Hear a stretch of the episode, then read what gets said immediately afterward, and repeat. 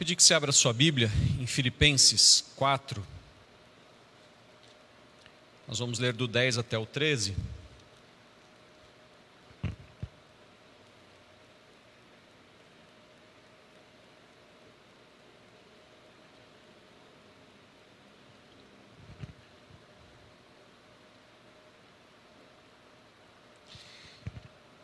Carta do apóstolo Paulo aos Filipenses,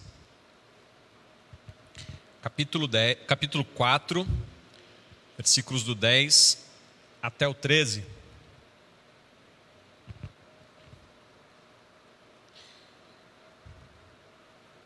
O que o Senhor colocou no meu coração nessa noite para trazer à sua igreja é uma mensagem que eu dei um título de como é que eu renovo as minhas forças. Como é que eu, como é que eu encontro forças, né, irmão?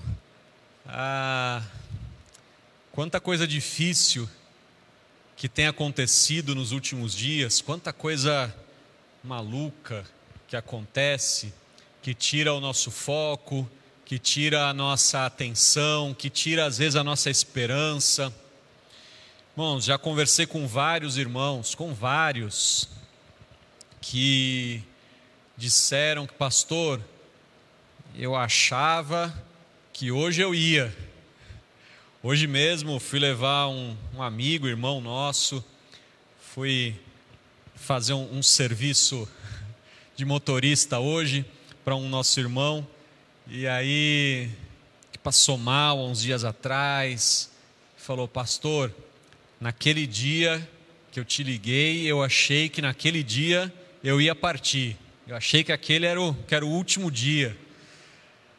Quantas pessoas perderam a esperança de tudo, falavam, ah, agora acabou. Pessoas que perderam emprego, pessoas que perderam alguma pessoa amada. Tivemos algumas perdas aqui na nossa igreja durante esse ano. Pessoas que perderam pessoas amadas. Irmão, e em todas essas coisas, não se sinta mal se você se sentiu fraco, se você se sentiu abatido. Não se sinta mal se você teve medo em algum momento, se a sua fé é, se esfriou por um pouco, se você inclusive questionou a bondade de Deus. Não se sinta mal por isso. Lembre-se, um pássaro pode pousar na sua cabeça, ele não pode fazer ninho. Se você se sentiu fraco, abatido, desanimado, desamparado, bom, agora é a hora de você se levantar, de você recuperar as forças, de você continuar lutando, porque, como dizia aquele jargão, é que não vale muito a pena dizer de quem é, mas a luta continua, companheiro. Então é uma verdade, a gente precisa continuar lutando. E aí, eu acho que a pergunta óbvia é assim, mas pastor, onde é que eu arrumo forças para continuar lutando? Onde é que eu consigo energia para continuar essa luta? Porque olha, foi pesado até aqui. E aí, eu li hoje o governador Dória, é, muito simpático, muito positivo, disse, se preparem, porque dois mil e vinte e um será terrível, será pior do que dois mil e vinte. Poxa, poxa, ô Dória, não, assim você não me ajuda, né? Eu fico pregando lá todo domingo na igreja, olha, esperança, vai vir bênção, o Senhor vai abençoar. Aí vem o governador e fala assim, não, não, não, vai ser pior. Ah, irmão, aí não me ajuda. Mas no meio desse pessimismo, onde que a gente arruma força? E é no, no exemplo do apóstolo Paulo, que eu quero aprender com os irmãos, como é que a gente, como é que a gente renova as nossas forças. E aí eu quero ler Filipenses quatro, de dez a treze. Paulo diz assim, fiquei muito alegre no Senhor, porque agora, uma vez mais, renasceu o cuidado, de vo... o cuidado que vocês têm por mim. Na verdade, vocês já tinham esse cuidado antes, só lhes faltava a oportunidade. Digo isso, não que esteja necessitado, porque aprendi a viver contente em toda e qualquer situação. Então, se você tiver um lápis aí, uma caneta, marca aí, contente em toda e qualquer situação.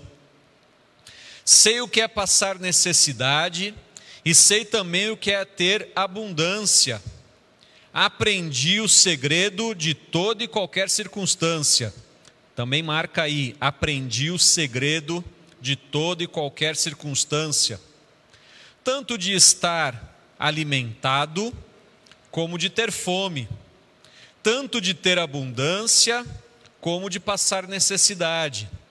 E talvez na sua Bíblia já esteja frisado, tudo posso naquele que me fortalece. Se não está, marca aí também, tudo posso naquele que me fortalece. Irmão, sabe uma coisa que eu aprendi com o apóstolo Paulo, enquanto eu lia esse texto, enquanto meditava?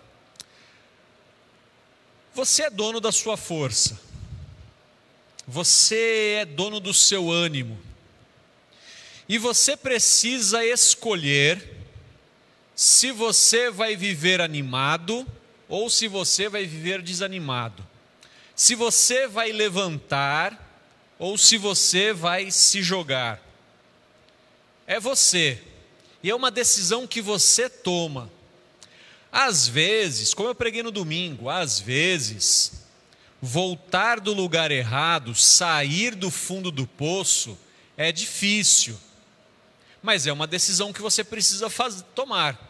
Uma vez no fundo do poço, ou você decide sair de lá, ou você decide morrer lá, mas é você quem decide. E aqui, ah, eu quero dizer que você é quem vai decidir, se você vai continuar animado ou desanimado, se você vai se fortalecer, ou se você vai permanecer abatido. Porque olha só, eu não sei a sua situação, mas olha a situação do apóstolo Paulo. Quando ele escreve essa carta, ele está na prisão, está preso, e todo o caminho do apóstolo Paulo até a prisão foi muito duro. A gente falou isso há, há dois cultos atrás, sobre o naufrágio que ele passou, falamos em outras, em outras oportunidades das prisões, açoites, de como o apóstolo Paulo sofreu. A gente pode se lembrar também de que em algumas cartas ele relata o abandono, de que todos o haviam deixado. Fala, só um ou outro está aqui comigo nessa luta. A gente se lembra também de quantas pessoas fizeram mal ao apóstolo Paulo. Já relembrei que o tal do Alexandre, é, o latoeiro, que está lá em primeiro Timóteo, que ele fala assim, entreguei a Satanás para que aprenda a não blasfemar. E que depois lá em segundo Timóteo aparece o tal do Alexandre de novo, que fala assim, olha, Deus paga este homem conforme as suas obras. Então não bastasse a pressão do inimigo, a pressão dos judeus, a pressão dos seus conterrâneos, a prisão, o abandono. Ele também fala nesse trecho que nós lemos de necessidade, fome, de circunstâncias absurdas e difíceis. Então eu não sei você, mas se alguém tinha motivo para estar triste, desanimado, abatido, sem motivo para cantar uma bela canção, era o apóstolo Paulo. Mas apesar de todo esse contexto duro, ele escreve uma carta chamada uma carta de alegria, porque repetidas vezes ele diz, alegrai-vos, outra vez vos digo, alegrai-vos. E ele insiste com, os, com a igreja de Filipos, estejam alegres. E aí, é aquele que está na prisão em sofrimento, convidando a igreja a estar alegre com ele. Eu só posso concluir que o apóstolo Paulo tomou conta da situação, ele dominou os seus sentidos, sentimentos e falou, não, não, não, não, não, eu vou olhar e eu vou entender o que, que é que me dá força, eu preciso encontrar forças, eu preciso encontrar ânimo, eu preciso encontrar alegria. E ele encontrou. E a gente vai entender um pouco, não muito, mas um pouco, de qual foi a alegria dele. E, irmão, e por que, que eu insisto com você com isso, irmão? Porque, pensa só, pensa comigo um pouquinho. Está todo mundo doido. E, irmão, se você olhar direitinho, está todo mundo doido. A loucura tomou conta das pessoas. É um negócio, tá um negócio assim, é desesperador. Muitas pessoas com medo. Muitas pessoas com medo. Se você olhar friamente a nossa sociedade, você vai desanimar, vai desanimar. Agora, se o cristão desanimar, ficar com medo, se calar, o que, que resta para a humanidade? Se nós, que pregamos a salvação ao mundo perdido, que pregamos a mensagem da esperança, se nós desanimamos, o que, que será do mundo? Foi Jesus quem disse que se estes se calarem, até as pedras clamarão. E eu, eu aprendi esse versículo errado durante uma boa parte da minha vida. ah, aprendi aprendi com uma pessoa que, fala, que ele, ele traduzia com é, se esses se calarem, as pedras evangelizarão. Irmão, não tem pedra evangelizando, não. O que a ideia dali do texto é que a dor no mundo seria tão grande que as pedras gritariam. Clamor ali é de gritar, é de pedir socorro. Então imagina, você tem uma construção lá na sua casa, tem aquele montinho de pedra lá, aí você está passando assim, você ouve uns, uns gemidos, aí você vai ouvir assim, são as pedras gritando, socorro, Senhor nos ajude, porque a gente não está aguentando. Tamanha seria o desespero. Irmão, você é a luz do mundo, você é a luz no meio das trevas, nós é quem temos que brilhar. Então nessa mensagem eu quero convidar você a brilhar, a se animar. Eu não vou falar para para você acender o fogo, porque aqui é uma igreja batista e a gente não acende fogo coisa nenhuma, brincadeira, não, para você acender o fogo, irmão, para você iluminar. Esse é o convite. Por isso eu queria olhar assim a, as três lições que eu aprendi aqui com o apóstolo Paulo nesse pequeno trecho sobre renovar as forças. Eu acho que a primeira lição é quando Paulo diz assim, eu aprendi a viver contente em toda e qualquer circunstância. A palavra que, ele, que a gente traduziu aqui por contente é usada essa única vez no Novo Testamento, que é a autossuficiência.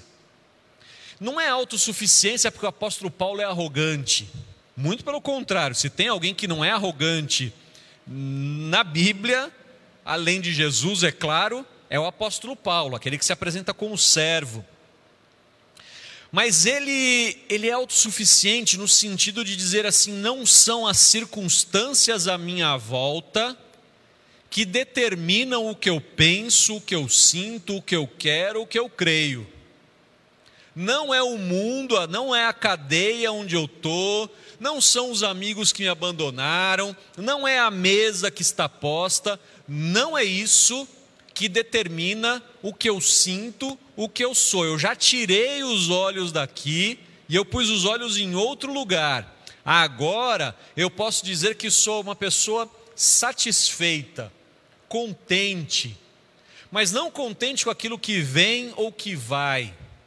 Eu tenho uma, um contentamento que está dentro de mim e não fora. Isso me faz pensar em quando a gente perde coisas. Como a gente fica triste quando a gente perde as coisas, né? Você perde alguma coisa, ah, coisas importantes. Então você perde, você perde um dinheiro, sei lá, você perdeu dez reais. Você fica triste, mas você não fica abalado. Mas você não fica desesperado. Agora, por exemplo, eu vou contar uma história que aconteceu quando eu tinha dezessete anos. dezesseis anos. Não sei se os irmãos conhecem ali o Escolástica Rosa. Talvez os irmãos conheçam ali aquela região ali na Ponta da Praia.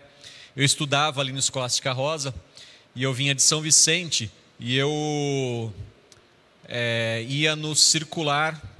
Não me lembro se era o sete ou era o oito que ia pela praia, mas eu tinha saído de onde eu trabalhava, tinha recebido salário em dinheiro, coloquei na carteira, pus no bolso e fui para a escola. Eu fazia o ensino médio lá no Escolástica Rosa. E aí, quando eu desci ali na praia, eu desci, no, desci do ônibus para ir para a escola, botei a mão na carteira, a carteira não estava no bolso. E para os irmãos que conhecem ali o trajeto do ônibus, ele vai até a balsa e ele volta lá em cima, na Pedro Lessa. Irmãos, de coração, parece mentira, mas eu tenho testemunhas vivas do fato que eu saí pelo canal cinco ou seis, agora não me lembro, que eu peguei o canal e saí correndo, e fui correndo. Cheguei lá na Pedro Lessa, eu vi o ônibus e eu olhei pelo número do ônibus, eu falei, é esse. Dei sinal. Quando o ônibus parou, eu subi, o cobrador estava com a minha carteira na mão, eu falei, essa carteira é minha. Aí ele olhou para mim, impossível, porque uma senhora subiu, uma senhora subiu na, lá na praia, pegou e me entregou, essa carteira é minha, você pode abrir, tem meu R G, o número do R G é esse, tem tantos reais aí dentro, tem isso, tem isso, tem isso. Aí o cobrador ficou olhando, abriu a carteira, conferiu tudo, é minha. E o que aconteceu? Eu falei, cara, eu estava na praia, é, desci lá no Escolástica Rosa, caiu, ele falou, não acredito, é impossível, não, a carteira é minha. E aí ele me devolveu a carteira, eu desci por trás do ônibus, não paguei passagem. Dias depois eu descobri que a senhora que subiu no ônibus e pegou a carteira era da minha igreja. Assim, coisas que só Deus faz. Mas o que, que acontece, irmão? Eu coloquei no ônibus, a mão no bolso e pensei, é o meu salário que eu preciso para o mês, preciso pagar minhas contas. E isso deu aquele desespero. E tem coisas que só o desespero faz com você. Sabe, irmão, eu não sei se você já passou alguma vez de perder o salário do mês. É o desespero. Você vai morrer de fome, não vai pagar as contas. Você perde a saúde. Irmão, saúde é essencial à vida. Você se desespera. Ah, irmão, quantas situações que elas nos fazem pensar que a morte vai chegar perto de nós. Porque no fundo, no fundo, todos os medos que nós sentimos são medo da morte. E a gente acha assim, acabou a vida. E isso nos traz desânimo, desespero, angústia. Mas o apóstolo Paulo, ele pensa diferente.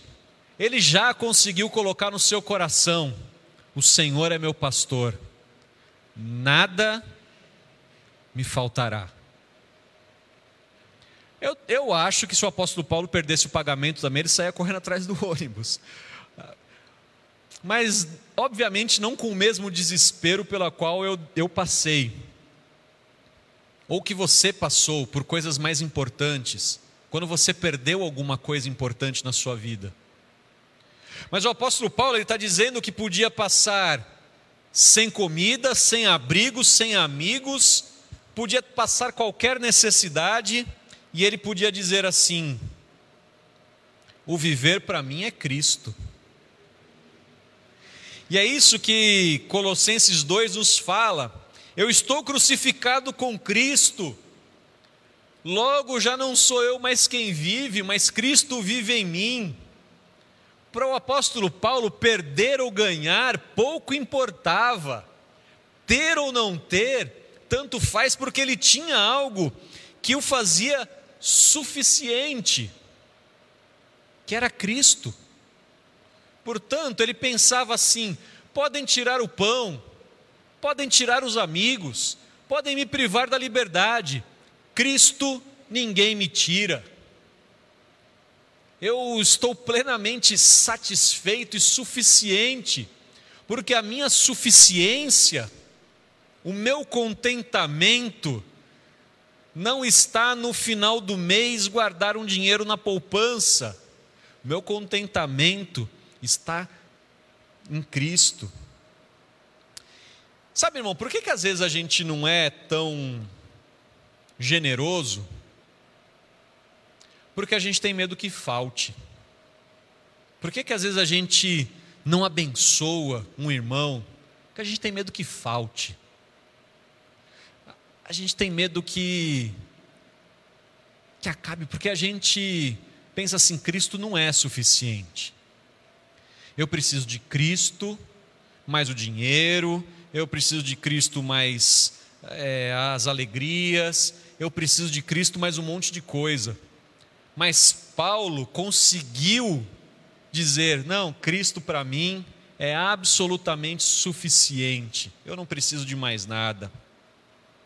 Mas a segunda lição que eu aprendo com o apóstolo Paulo nesse texto é quando ele diz assim: aprendi o segredo de toda e qualquer circunstância.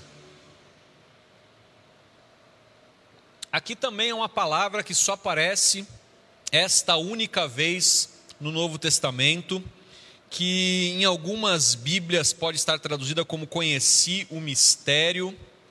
E quando fala conheci o mistério, você já pode pensar em é mistério. É, irmão, não foi uma revelação de Deus, não foi um curso que ele fez. Ah, quando eu comecei a estudar essa palavra, eu, eu fiz uma análise pedagógica. Eu, eu, assim, eu, eu vibrei estudando essa palavra, porque eu, eu não sabia que o apóstolo Paulo podia ter um, um, um certo conhecimento que é pedagógico. Em pedagogia a gente diz que tem coisas que ninguém ensina, mas que você precisa aprender. Coisas que ninguém é capaz de te ensinar, mas você precisa aprender. Vou do fácil para o difícil. Fácil. Dia de calor, tá muito calor. Vocês conhecem alguém que nunca foi para a praia? Quem aqui conhece alguém que nunca foi, nunca foi na praia? Quem aqui foi na praia depois de grande, já depois de adulto? Oh, todo... Ah, tem uma, tem uma irmã ali, tem, tem duas aqui. Tem... Eu, eu sou rato de praia, então é, é... Mas vocês vão entender exatamente o que eu vou explicar.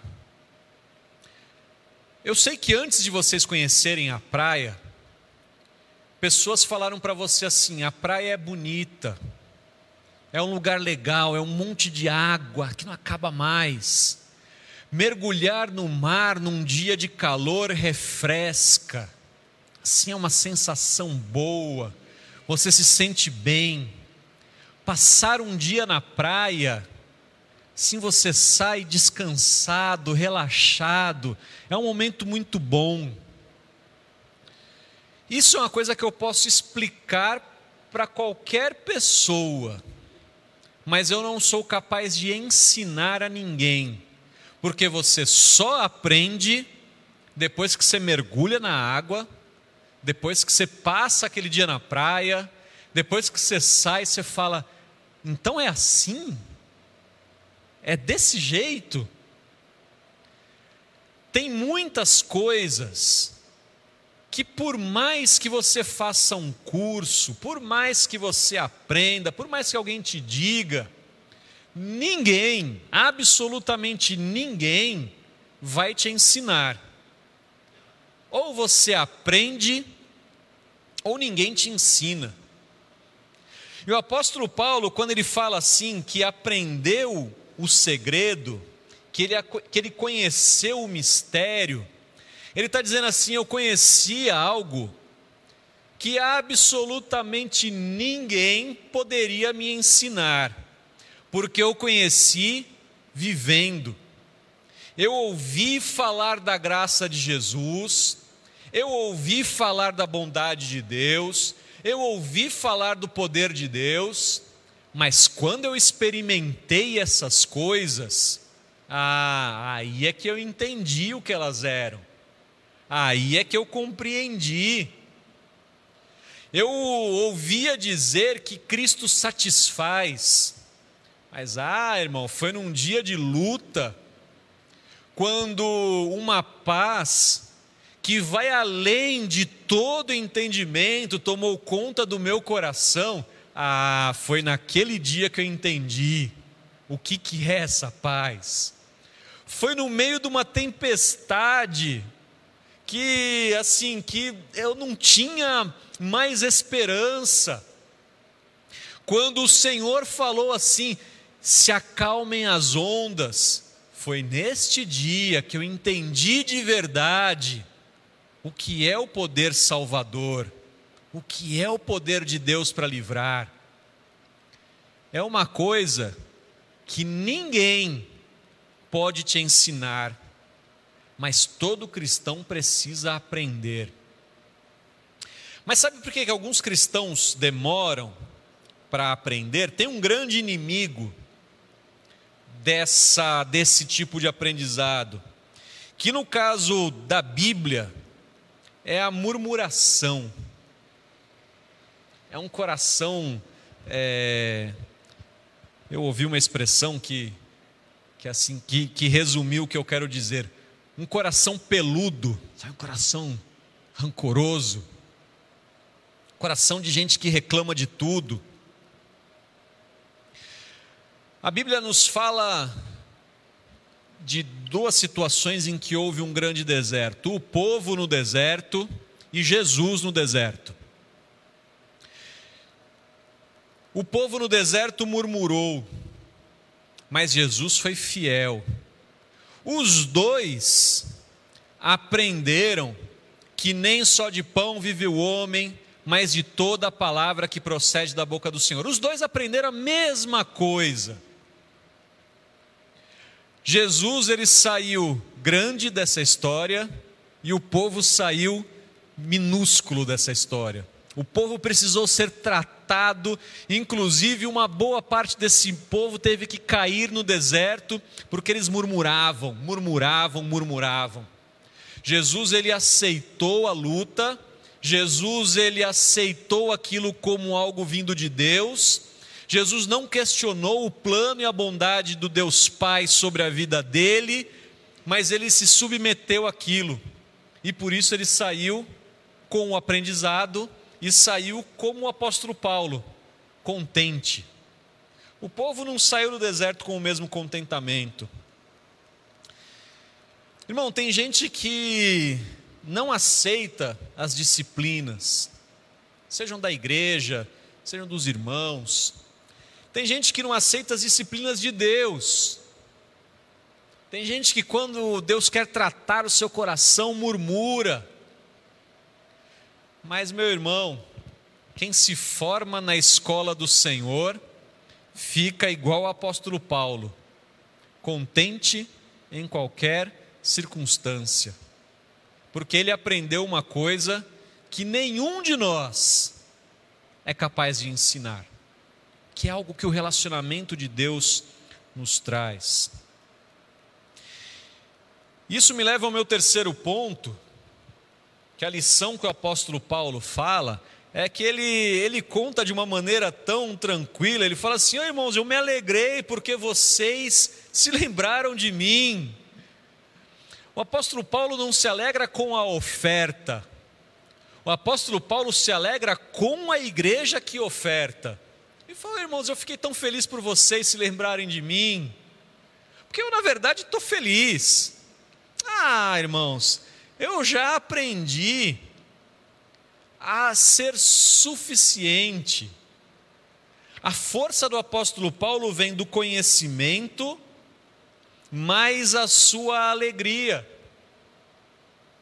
O apóstolo Paulo pegou aquilo que ele conhecia de Deus, a bondade, a misericórdia, a justiça, e ele aplicou ao seu coração, agradecendo, falou: Senhor, obrigado, colocando esse conhecimento na esperança, não vai faltar, não vai faltar, e mesmo que falte, o Senhor é bom, até mesmo quando falta.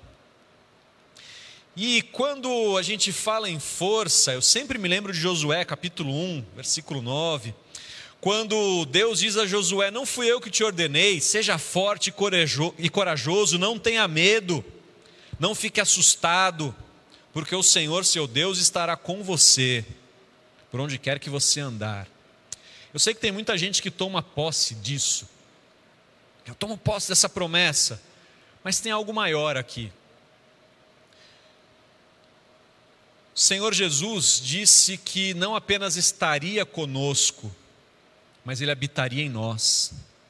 Deus não disse apenas que nós estaríamos rodeados por Deus, nós somos o templo do Espírito Santo de Deus. Então não apenas força, mas é uma força ainda maior. Mas essa lição da força, eu, eu também vi algo impressionante em Josué, que não foi necessariamente no Josué, mas no livro de Josué. Josué capítulo catorze, versículo onze, Caleb, aos oitenta anos, ele fala assim: estou tão forte hoje como no dia em que Moisés me enviou. A força que eu tinha naquele dia, eu tenho agora, tanto para combater na guerra, como para fazer o que for necessário. A força, irmão, não está no tempo, a força não está na circunstância, a força não está no seu vigor. O apóstolo Paulo fala que a força dele estava em Cristo. Caleb, com toda aquela idade, ele tinha plena convicção de que ele podia continuar lutando como um menino, porque a força não era dele, a força era do Senhor.